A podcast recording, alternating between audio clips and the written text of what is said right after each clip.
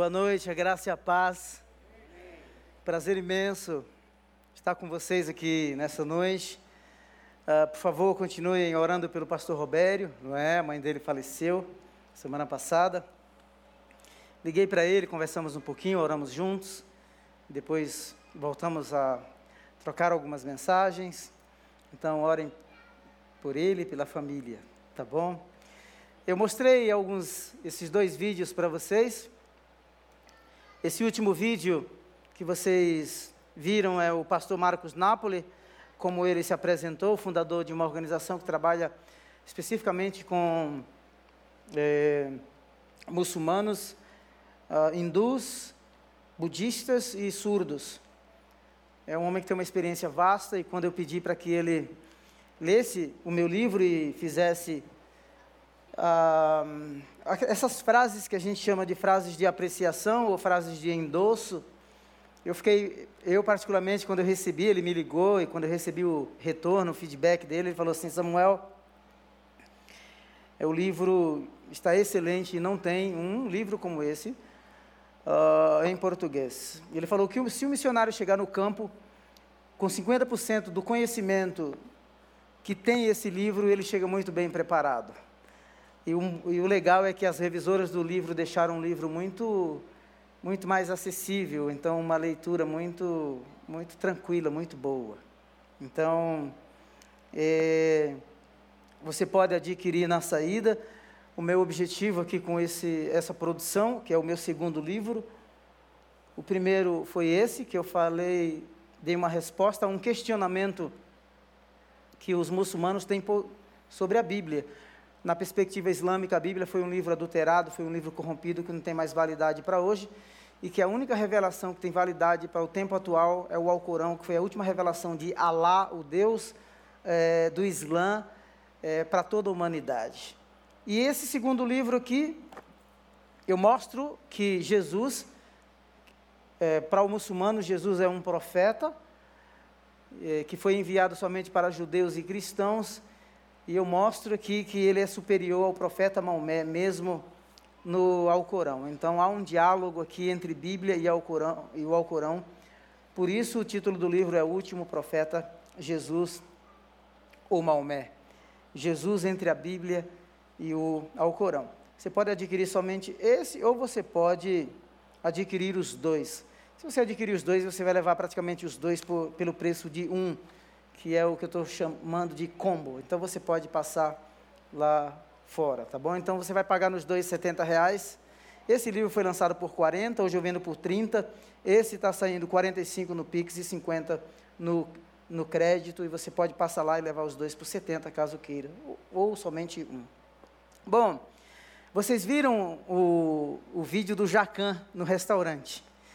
Eu não sei quais foram os seus sentimentos mas você percebe que são conceitos completamente diferentes é, nessas duas culturas. Na cultura do Jacan, a comida, e como um, um, um, um chefe, né? É, a comida tem um sentido e tem um significado, porque ele quer atender os seus clientes. Na percepção do indiano, a comida, apesar de ser um chefe de restaurante, mas você percebe que para ele a comida transcende o escopo da profissão. A comida para ele é, é um, uma deusa mesmo. Então não se joga a comida no lixo. Então, na percepção do indiano, é, Jacan colocou o deus dele no lixo, ou um dos deuses dentre os milhões e milhões de deuses que é, existe na Índia. E o que eu achei mais interessante quando eu vi esse documentário, né, essa, esse programa é que até aquele determinado momento o relacionamento estava sendo perfeito, apesar de haver uma tensão tenebrosa naquele restaurante. Mas quando é, a fé ou as crenças do indiano foram tocadas no mais profundo, foram desrespeitadas. Você percebe na linguagem corporal as expressões, não é, é, é, corporais dele de indignação. E ele reage. Ele reage. É da mesma forma acontece conosco. quando as nossas crenças são tocadas, os pilares da nossa fé são tocadas, nós respondemos assim. Isso pode parecer muito simples para você, mas não é simples assim.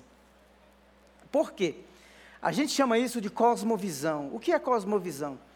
Está no meu primeiro livro. Cosmovisão é um meio pelo qual é como se fossem umas lentes, é um óculo por meio do qual, ou por meio dos quais, é, a gente interpreta o mundo, a gente vê o mundo, a gente processa as ideias. E essa, essa cosmovisão ou essas lentes, elas têm um fator assim muito interessante, que ela nos dá um senso de segurança. Eu posso citar um exemplo aqui muito próximo para vocês. Nas eleições de 2018, quando a direita ganhou e o presidente Jair Messias Bolsonaro, e não me entenda que eu estou fazendo nenhuma apologia aqui a nenhum partido político, eu estou falando de cosmovisão. E eu também não tenho nenhum problema em assumir a, a minha, os meus valores como cidadão e como cristão.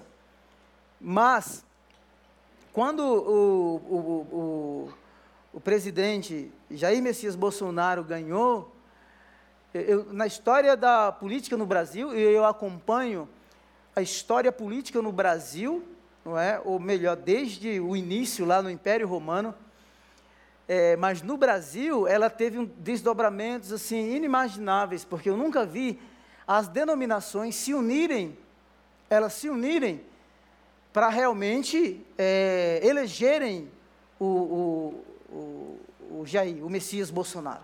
Nunca, isso nunca aconteceu na história do Brasil. Agora, por quê? Porque havia uma agenda do governo anterior em estabelecer uma ideologia de fundamentação marxista que contrariava completamente as crenças basilares cristãs, como família, certo? Que não é da direita, são valores cristãos. As questões relacionadas ao sexo. Sexo não é fluido. Sexo é biológico, é provado biblicamente cientificamente. Uma agenda é, para tornar, por exemplo, a legalização do aborto. É, existe projeto de lei para a legalização da maconha, e agora já houve a descriminalização dela. Tá?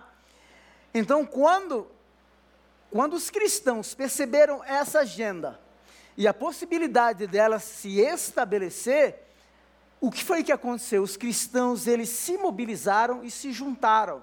Por quê? Porque a cosmovisão nos dá o senso de segurança e de continuidade.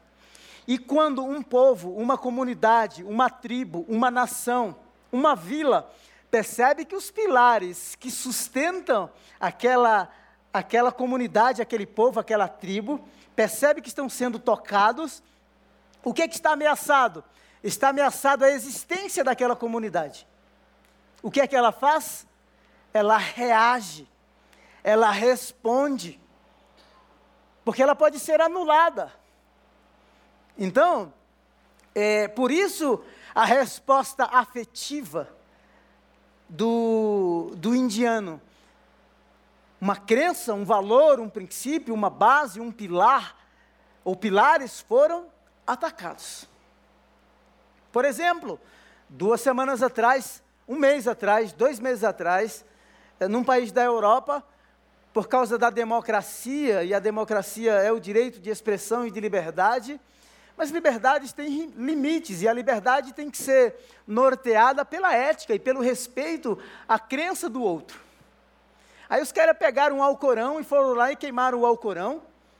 Isso causou uma revolta é, o, o, o, consulado, é, acredito que foi da, da, da, Suécia, foi invadido em Bagdá.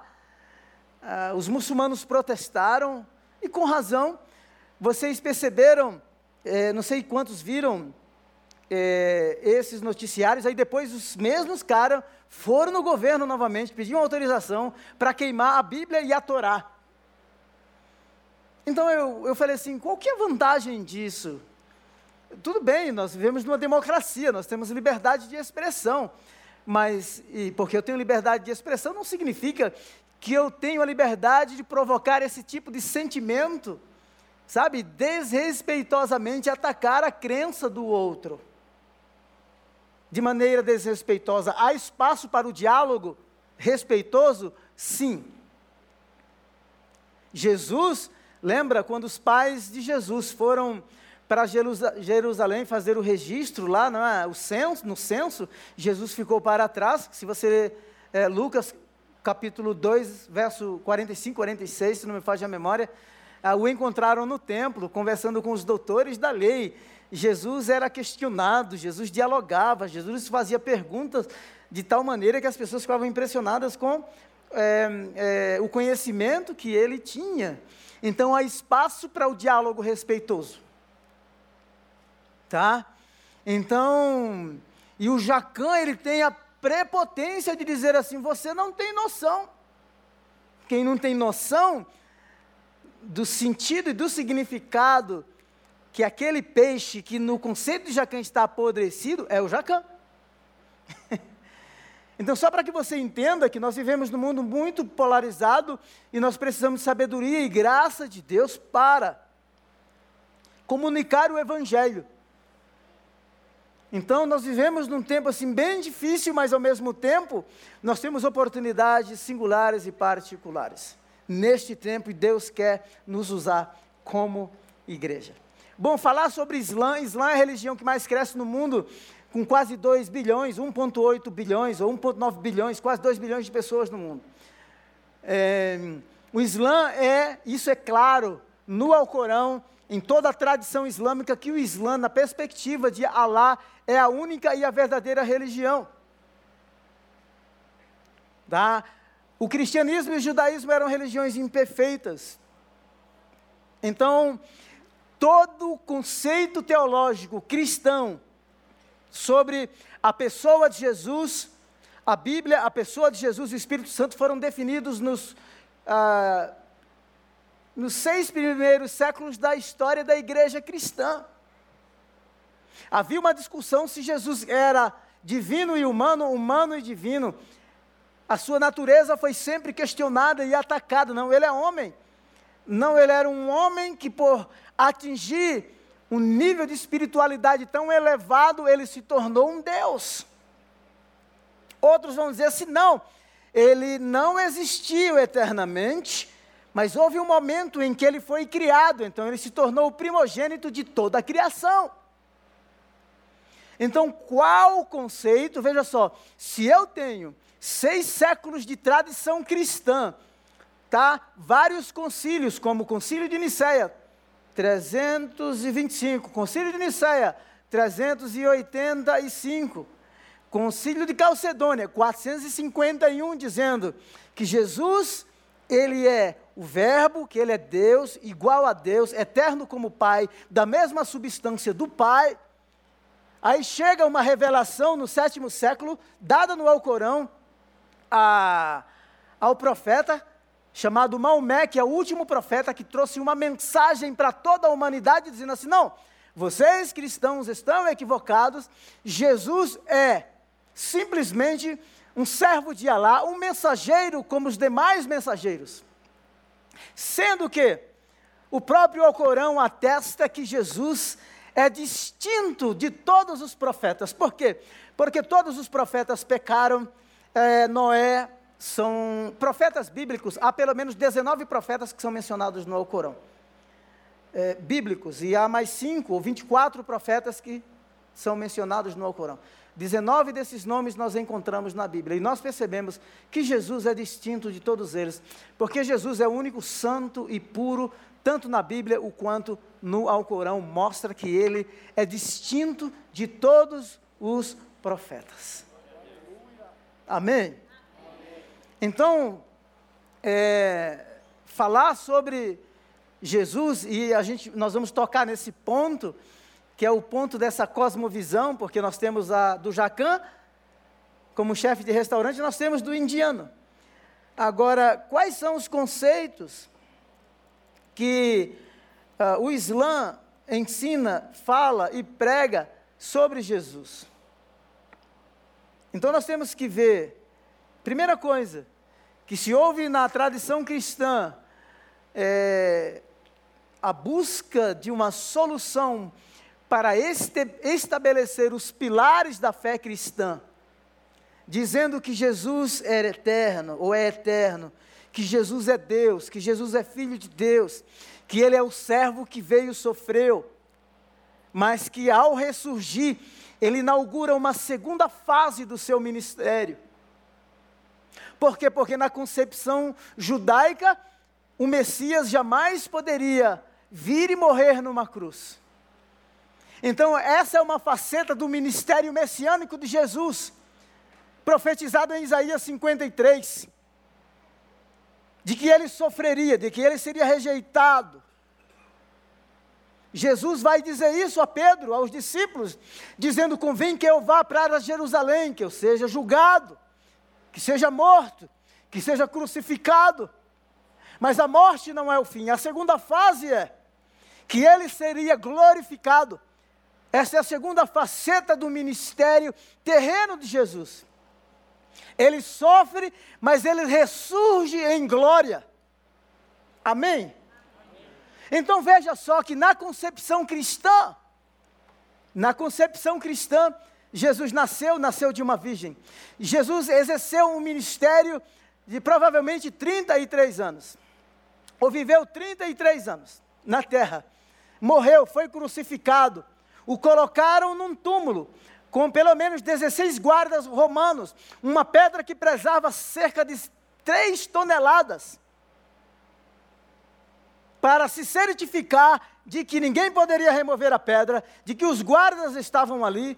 Então veja só, como pode agora os seguidores de Jesus, que eram os discípulos, enfrentar uma guarda romana, que era uma máquina de matar, remover uma pedra de ah, 12, ah, 3 toneladas e roubarem o corpo de Jesus, dizendo que ele não morreu.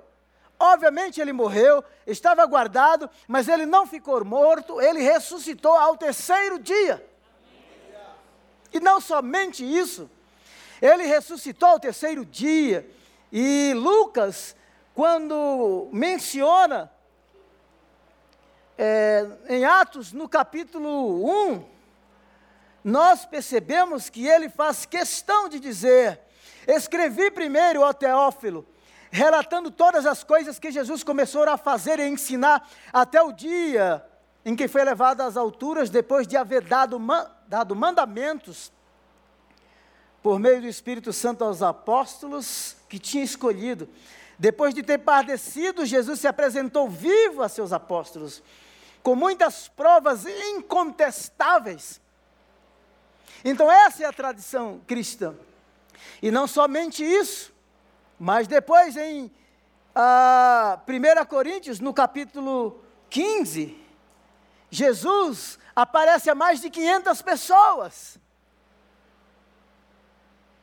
Aí de repente vem agora no ah, sexto século, ah, o Maomé dizendo assim, na Surata 4, no verso, a, a partir do verso 157, diz assim: não, Jesus não morreu. O Messias não morreu. Surata, quando eu digo surata, eu estou dizendo os capítulos do uh, ao Corão, e quando eu digo os versos, é, então é o verso normal como se fosse na Bíblia. Então, Surata 4, verso 157. Uh, um, diz assim: E por dizerem, matamos o Messias, Jesus, o filho de Maria, o mensageiro de Alá, embora não sendo na realidade certo que o mataram, nem o crucificaram, mas o confundiram com outro. Então veja só que o Islã nega que Jesus morreu. O confundiram com outro. Ah, Jesus teve a consciência de que, ah, assim, ele realmente cumpriu todas as profecias. Ele veio cumprir todo o desígnio de Deus. Ele passou por todo um processo e foi julgado. as autoridades romanas e as autoridades judaicas se certificaram de que ele seria crucificado. Para se certificarem de que ele havia realmente morrido, passaram-lhe, atravessaram-lhe uma lança, o colocaram numa sepultura. Os discípulos se dispersaram. Jesus ressuscita e vai pegando os dispersos e os despedaçados e os juntando como uma comunidade de fé. Aí, de repente, no sétimo, sexto século, o profeta Maomé tem uma revelação dizendo assim: não, os judeus erraram, os romanos erraram, os apóstolos se confundiram. Na verdade é o seguinte: eles pensaram que crucificaram Jesus, mas Jesus não morreu. Enquanto Jesus estava prestes a ser crucificado, Alá o levou para os céus. Que falácia na teologia islâmica! joga toda a história e toda a tradição cristã no lixo. Vocês estão conseguindo me entender? E não somente isso, o que é mais comprometedor é que no conceito islâmico existe a teologia, enquanto nós cristãos acreditamos no princípio da teologia substitutiva, o que é teologia substitutiva? É o justo padecendo, pagando o preço pelo injusto. É o santo pelo pecador. Desde o Éden, quando primeiro Adão, é, Adão e Eva pecaram, Deus providenciou vestimentas para cobrir a nudez, cobrir a vergonha. Deus sacrifica um animal em favor deles.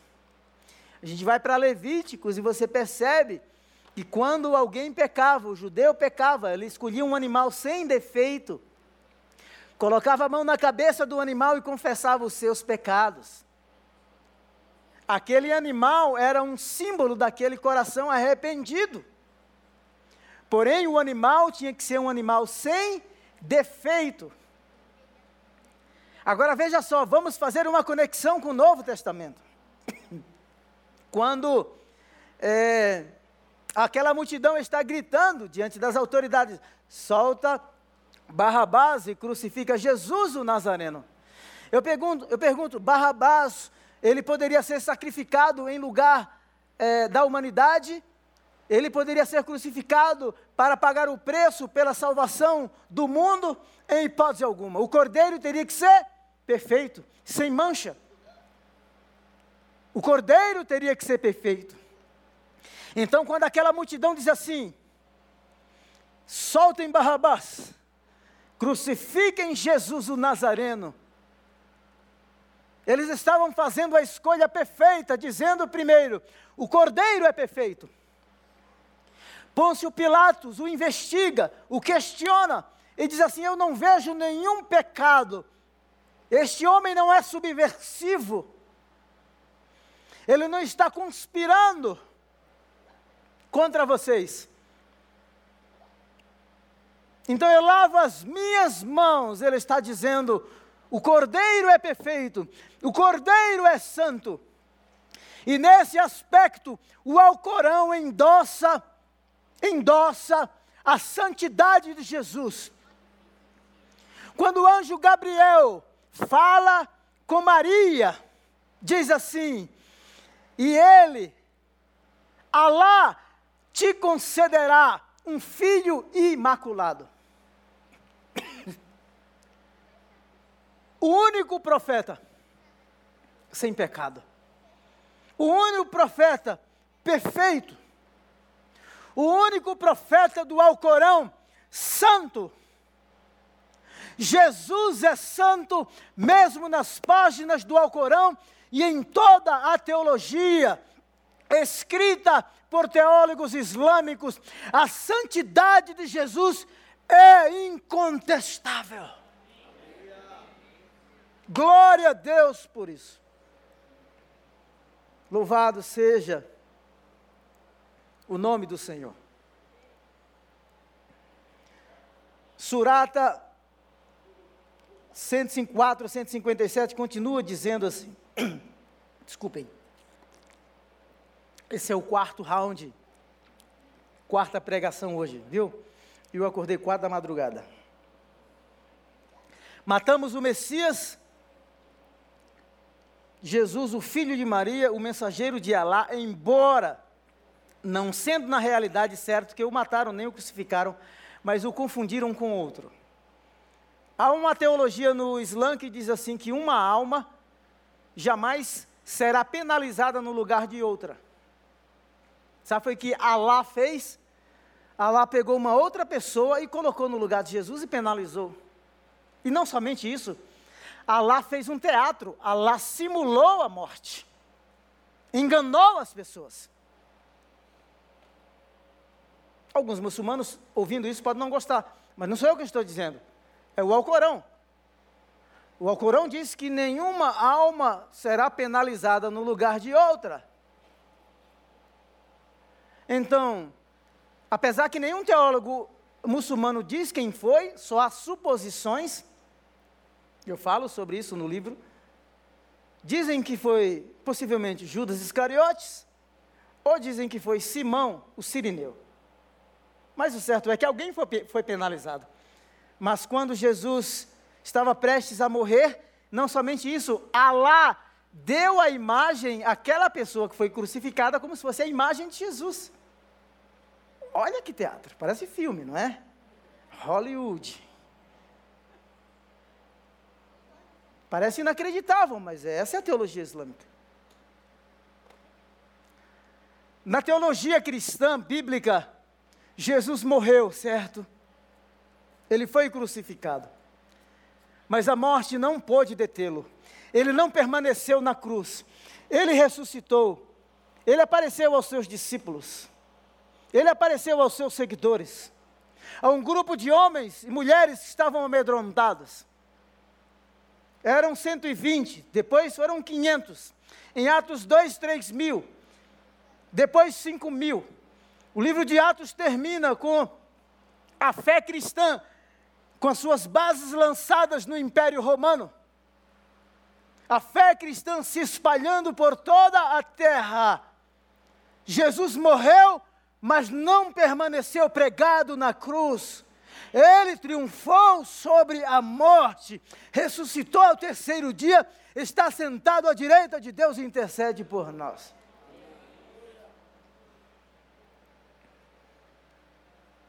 Então, na teologia islâmica, um dia Jesus vai voltar assim como ele não morreu, Allah o levou, um dia Jesus vai voltar. Ele não vai voltar mais como um judeu, porque o Alcorão diz que Jesus não foi judeu. Aliás, o Alcorão diz assim: é, o Alcorão tem um conceito chamado de conceito de fitra. Todo ser nasce em estado de pureza com uma religião natural que é o Islã. E diz assim: que todo ser nasce muçulmano. Os pais, é um biógrafo do profeta Maomé, chamado Sahih al-Buhari. Sahih al-Buhari diz que é, todo ser nasce muçulmano. Os pais é que o tornam judeu, cristão ou zoroastra. Zoroastra era uma seita da, da Pérsia. Ou seja, você nasceu muçulmano. Todo ser nasceu muçulmano. E nós somos desviados da fé islâmica e um dia nós devemos voltar ao Islã. Por isso há um conceito, não é conceito de conversão no Islã. Como no cristianismo, a gente se converte. No Islã há o conceito chamado de reversão. Você se reverte a tua fé ou a fé original com a qual você foi criada com a religião natural. Segundo, está escrito no Alcorão, na Surata 30, no verso, no verso 30. Mas me deixe dizer uma coisa. Foi no meio de todas essas pesquisas que eu descobri o seguinte: beleza, Jesus não morreu na teologia islâmica. Ok, então vamos explorar esse tema. E aí os teólogos islâmicos dizem assim que um dia ele vai voltar. Ele vai voltar com 33 anos. Ele vai viver cerca, Jesus vai viver cerca de 40 anos na terra. Ele casará certo?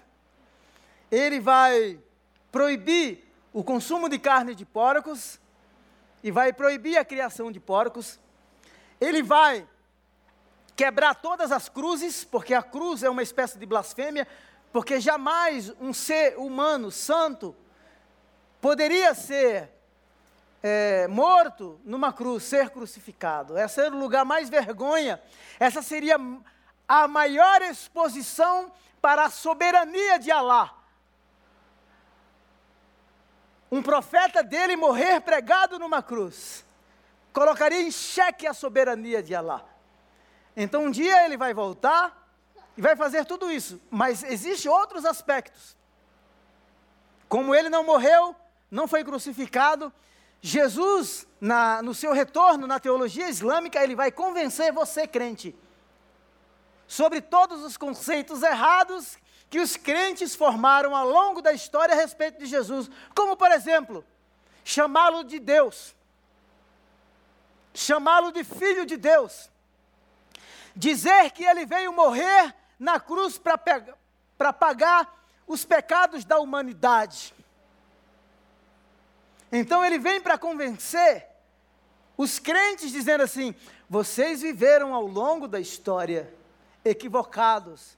Primeiro, vejam, vocês pensaram que me mataram, mas eu não morri. Eu continuei vivo e Allah me levou para os céus, para o paraíso. E aí, quando ele voltará, ele voltará como um muçulmano. Porque de fato não existe outra fé. Fé cristã não existe, fé judaica é, não existe na atualidade. Elas existiam em determinado momento para o judeu e para o cristão, mas o Islã aperfeiçoou as religiões. No entanto, Alá não aceita nenhuma outra religião a não ser o Islã. Quando a gente lê a Surata 3, verso 67, Surata 3, verso 85, nós vamos perceber que é esse conceito que está muito claro. Olha só, Abraão jamais foi judeu, nem cristão. Outro sim, monoteísta muçulmano. Abraão foi muçulmano na teologia islâmica. E nunca se contou entre os idólatras. Se alguém almejar outra religião que não seja o Islã, jamais será aceita. E no outro mundo, essa pessoa contar-se-á entre os desventurados. Surata 3, verso 95.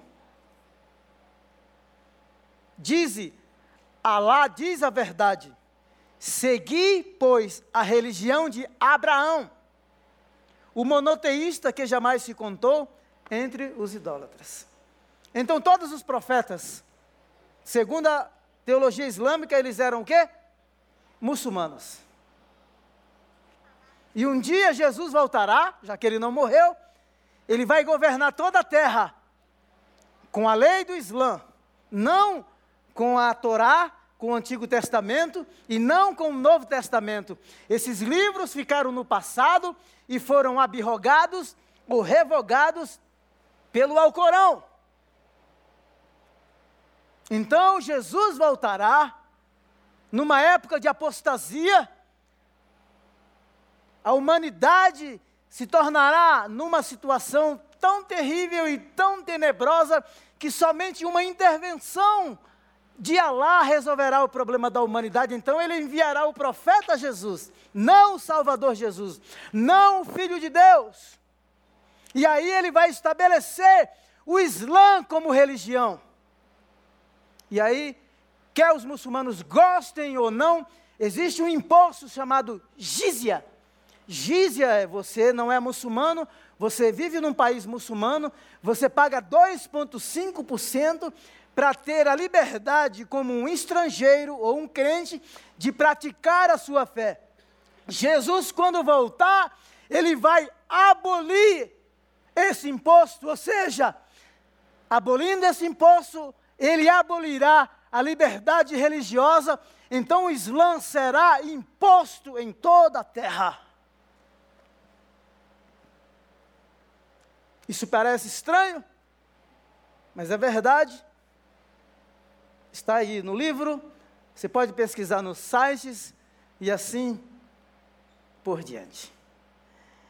Então veja só que nós temos, ou nós vivemos num país livre, temos a liberdade para exercer a nossa fé, a nossa crença, e Deus tem nos dado um privilégio imenso de estarmos numa cidade como São, São Paulo e de recebermos tantos imigrantes e refugiados de várias partes do mundo e alguns de vocês trabalhando em grandes corporações onde tem contato com pessoas do mundo inteiro.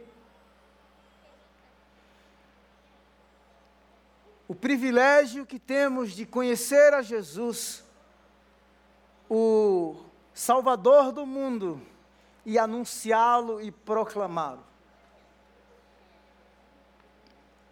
Nós temos esse privilégio. Nós somos convocados a anunciar Jesus. Eu quero ler para você aqui pelo menos uma frase que diz sobre um ex-hindu chamado de Sudar Singh. Certa vez, Sudar Singh visitou uma universidade hindu e chamou, e chamou a atenção de um professor que lhe perguntou, agressivamente, é, o que você encontrou no cristianismo que não encontrou no hinduísmo sua antiga religião? Ao que Sudar, ao que Sundar respondeu: Eu tenho Cristo. O professor replicou impacientemente: Mas que doutrina ou princípio em particular você encontrou que não tinha antes? Ao que ele respondeu: o que eu encontrei em particular foi Cristo. Jesus é suficiente. Jesus is enough. Ele é o nosso Salvador. E não somente isso, ao longo dos séculos, o chamaram de glutão, o chamaram de príncipe dos demônios, o chamaram de filho de uma fulana, e a todas as críticas ele resistiu. Tentaram, tentaram bani-lo de todas as expressões, inclusive as mais inclusivas ou inclusivistas no Império Romano. Tentaram dizer, é, século XIX, de que é, esse Jesus histórico nunca existiu, foi uma projeção não é? E aí o conceito de psicologia da projeção do século XIX, de que esse Cristo da fé foi uma invenção dos apóstolos. Deixe-me dizer uma coisa: a tudo ele resistiu, não somente ele continua em pé, mas todos aqueles o quanto se chamam pelo seu nome, porque um dia todo joelho se dobrará e toda língua confessará e dirá que ele é Senhor. Glória a Deus! Louvado seja o nome de Jesus. Vamos nos colocar em pé. Será que nós podemos aplaudi-lo novamente? Glória a Deus!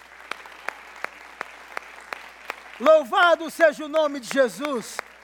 Ele disse: Eu sou o Alfa e o Ômega, o princípio e o fim. Eu sou o bom pastor e o bom pastor dá a vida por suas ovelhas.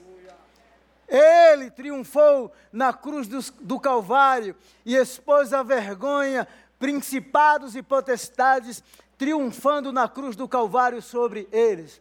Foi ele mesmo que disse: As minhas ovelhas ouvem a minha voz e me seguem. O Cristo ressurreto e vivo continua vivo e aparecendo para milhares de muçulmanos, onde se é proibido pregar o Evangelho, e milhares e milhares de muçulmanos têm se curvado diante do senhorio daquele que venceu a morte, o Salvador do mundo, o Cristo vivo e ressurreto. Glória a Deus. Jesus é apaixonante. Jesus é tremendo. Jesus é tremendo. Um dia nós o veremos face a face. Um dia nós nos encontraremos diante dele. Apocalipse diz assim: Olha, embora você teve pouca força, mas você não negou o meu nome. Vem, vem possuir por herança o reino que está preparado para vocês desde a fundação, a fundação do mundo. Oh, estaremos para sempre, seremos dele na mais plena forma e maneira, e nos encurvaremos diante dele e diremos: Digno é o Cordeiro de receber honra, glória e louvor para sempre. Aquele que comprou para Deus povos, homens, mulheres de toda tribo, língua, povo e nação. Todas as nações diante do Cordeiro de Deus. Todas as nações o adorando e o louvando, dizendo: Digno é o Cordeiro de receber honra, glória e louvor. Olharemos nos olhos dele e diremos: Obrigado. Obrigado porque vieste ao mundo para me resgatar e me constituir como filho, como filha de Deus. Pai, muito obrigado por essa noite. Obrigado por tua graça. Obrigado porque, como disse John Pipe, embora a humanidade ou muitos homens tenham tentado domesticar Jesus, ninguém nunca conseguiu. O cordeiro é um leão voraz. Oh! Louvado seja o Senhor. Te amamos. O que você pode dizer para Ele nessa noite? Diga para Ele. Te adoramos. Que essa casa se encha de adoração. Jesus, que a tua glória cubra São Paulo, cobre o Brasil. Que as nações, que todos os povos te louvem, conquistando para o Cordeiro o fruto do seu sacrifício. Anunciaremos a tua morte, o teu triunfo, até que o Senhor venha, porque da mesma forma como ele foi, ele virá. Ele virá com as nuvens, não virá em fraqueza, mas virá em glória. Virá como rei, rei que reinará por toda a eternidade. Glória sejam dadas ao Rei Jesus, ao Rei dos Reis, ao Senhor dos Senhores, aquele que habita na luz inacessível. Dizemos que te amamos, te amamos. Recebe a nossa vocação, o nosso ser. Usa-nos para que o mundo conheça o teu amor através das nossas vidas. Não importa o preço que tenhamos que pagar, porque nenhum sacrifício é demasiadamente grande que a gente não possa fazer por aquele que tudo fez por nós. Que essa mensagem, que essa boa notícia ecoe nas universidades de São Paulo, nas grandes corporações, nas salas de aulas. Oramos por um avivamento que esses homens e mulheres se espalhem por esta cidade, por este Brasil, que os escritórios, Deus eterno, sejam saturados pela boa notícia do Evangelho, para que haja arrependimento, para que haja cura, para que o governo do Cristo vivo e ressurreto chegue nesses lugares, que culturas sejam redimidas, que vidas sejam transformadas, que a justiça seja estabelecida e restabelecida nesses lugares, na nossa cidade, a partir dela e entre as nações, em nome de Jesus. Amém. Glória a Deus. Você pode glorificá-lo. Glória a Deus. Glória a Jesus. Glória a Jesus. Glória a Jesus. Louvado seja o nome do Senhor. Louvado seja o nome do Senhor. Tenha uma semana abençoada, cheia da graça e do amor do Senhor. Que a graça do Senhor inunde o seu coração. Que a graça do Senhor extravase através da sua vida. Que você entre em todos os lugares levando o bom perfume de Cristo. Amém? Deus te abençoe. Passe lá no estande, onde estão os livros, e adquira os seus volumes. E presenteie pastores, amigos, missionários e etc. Abraço, boa semana. Aleluia.